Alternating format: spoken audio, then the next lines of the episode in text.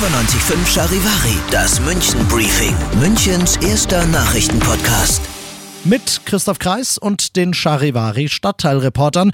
Gemeinsam erzählen wir dir hier in diesem Podcast jeden Tag alles, was heute in und um München wichtig war. Ja, und in und um München war nicht, sondern ist, und zwar jeden Tag, die S-Bahn wichtig. Rund 900.000 Menschen benutzen sie an einem durchschnittlichen Tag und diese 900.000 Menschen haben alle dasselbe Gefühl, das heute auch faktisch belegt wird, nämlich, dass die S-Bahn immer unpünktlicher wird.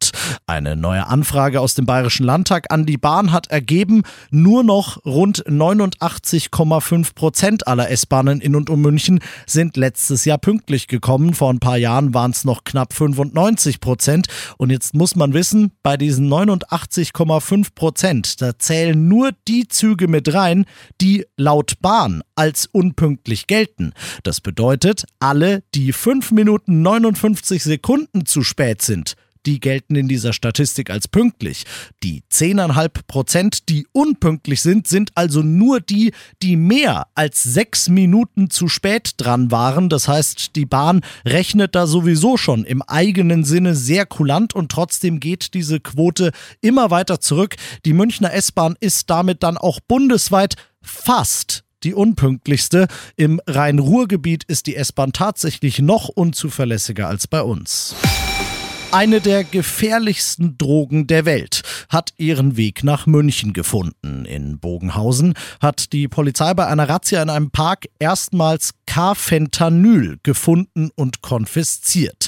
Das ist ein Opioid, das 7000 mal so stark ist wie Morphin. Das wird normalerweise von Tierärzten eingesetzt, wenn sie Nashörner, Elefanten oder ähnlich große Lebewesen betäuben müssen. Für Menschen kann Carfentanyl deshalb schon in ganz, ganz geringen Dosen tödlich sein. Die Polizei warnt deshalb ausdrücklich, es zu konsumieren und sie warnt außerdem davor, dass Carfentanyl oft nicht als Carfentanyl angeboten wird, sondern dass es aussieht und einem angeboten wird, als wäre es eine andere Droge. Gute Nachrichten für den Kongressstandort München und damit für uns alle. Das Bayerische Tourismusministerium fördert die Kongressbranche in den kommenden fünf Jahren mit rund 25 Millionen Euro. Münchens Wirtschaftsreferent Baumgärtner sagt, davon profitieren wir am Ende alle. Denn die Teilnehmer von Kongressen, die brauchen Hotels, die gehen essen, die gehen shoppen und sie sorgen so für mehr Gewerbesteuereinnahmen in der Stadtkasse. Bestes Beispiel die Münchner Sicherheitskonferenz Konferenz, die am Freitag beginnt. Da kommen Wirtschaftsbosse, wichtige Leute von NGOs und rund 50 Staats- und Regierungschefs und die alle bringen ja jeweils eine Entourage mit, die untergebracht und verköstigt werden will. Niederlande machen es schon seit einiger Zeit so und wenn es nach der ÖDP im Stadtrat gegangen wäre, dann würde München es ab dem Sommer nachmachen und an öffentlichen Plätzen, an denen sich besonders viele Menschen tummeln, kostenlose Spender mit Sonnencreme aufstellen. Ja, wäre und würde, aufmerksame Hörer haben den Konjunktiv bemerkt. Das Münchner Gesundheitsreferat hat diese Idee heute aus mehreren Gründen abgelehnt. Charivari München-Reporter Olli Luxemburger, welche wären das? Weil Sonnencreme umsonst, das klingt ja erstmal nach was, wo gerade das Gesundheitsreferat ja eigentlich dahinter stehen müsste. Naja, also die sagen zum einen, dass es das ja gar nicht braucht. Ja, also schließlich sei Sonnencreme ja überall in München kostengünstig zu kriegen. Zum anderen hat man aber auch Angst vor Vandalismus. Also Leute könnten die Spender mutwillig zerstören oder sie könnten was Unhygienisches statt der Sonnencreme reintun. Keine Ahnung, dann wären sie am Ende vielleicht sogar schädlich statt schützend, diese Automaten. Ja, also, also soweit ist es vielleicht noch gerade verständlich, aber jetzt, jetzt steige ich dann persönlich ein bisschen aus. Denn last but not least wird die Absage so begründet, dass das Gesundheitsreferat fürchtet, dass die Spender bitte aufpassen, den Leuten ein falsches Gefühl der Sicherheit vermitteln könnten. Dass die Leute also wegen dieser Spender zwar häufiger eincremen, dafür aber auch noch länger in der Sonne bleiben würden und dass das dann ebenfalls mehr Schaden anrichtet als Nutzen bringt.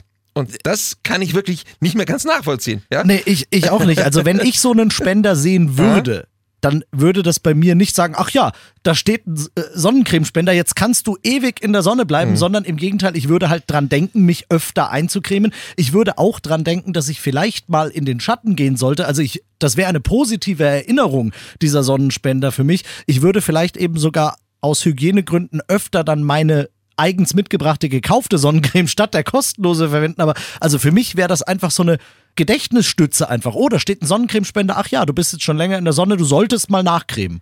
Falsch, Chris. Also das Gesundheitsreferat sieht's anderes. Die sagen nämlich, ja, also wenn du Sonnencreme nimmst, egal ob kostenlos oder gekauft, könnte das immer potenziell gefährlich sein. Ja. Wa- Genau, weil ich, weil ich dann Weil einfach, gehst. genau, weil ich dann einfach weiß, jetzt kann ich 40 Jahre am Stück in der prallen Sonne bleiben, weil ich habe mich ja einmal eingecremt.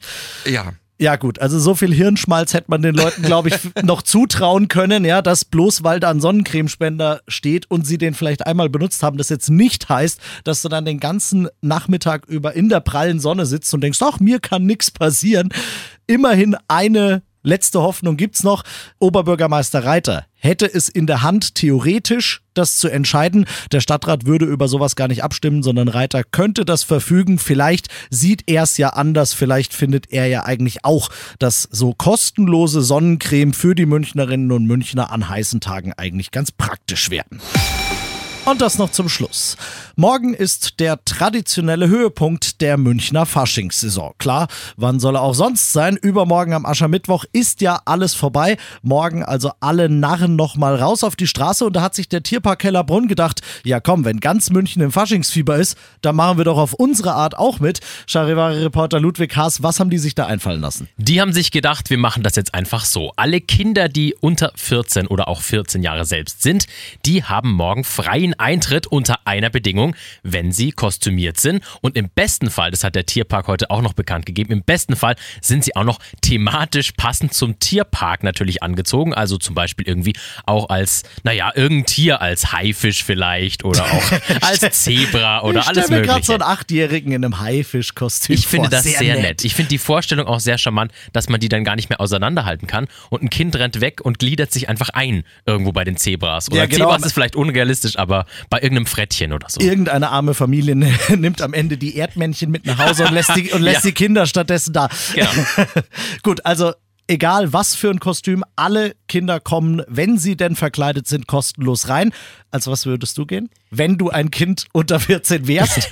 Ich glaube tatsächlich, dass ich Bock hätte, irgendwie als Ameisenbär zu gehen. Ich könnte mir vorstellen, das hat nicht jeder, also nicht jedes Kind geht als Ameisenbär und ja, ich finde die Tiere einfach irgendwie ganz, ganz witzig. Okay, morgen freier Eintritt für kostümierte Kinder im Tierpark Hellerbrunn. Und wenn du was in Anführungszeichen Erwachseneres suchst, dann schau ab 12 Uhr gern bei den Charivari Faschingsbühnen vorbei. Am Stachus und am Marienplatz ist jeweils eine. Und halt die Augen offen nach Ludwig Haas, dem Ameisen. Wunderbar. Ich bin Christoph Kreis. Wir hören uns mit den wichtigsten München-Themen morgen hier wieder. 95.5 Charivari, das München Briefing. Münchens erster Nachrichtenpodcast. Jeden Tag ab 17 Uhr. Dieser Podcast ist eine Produktion von 95.5 Charivari.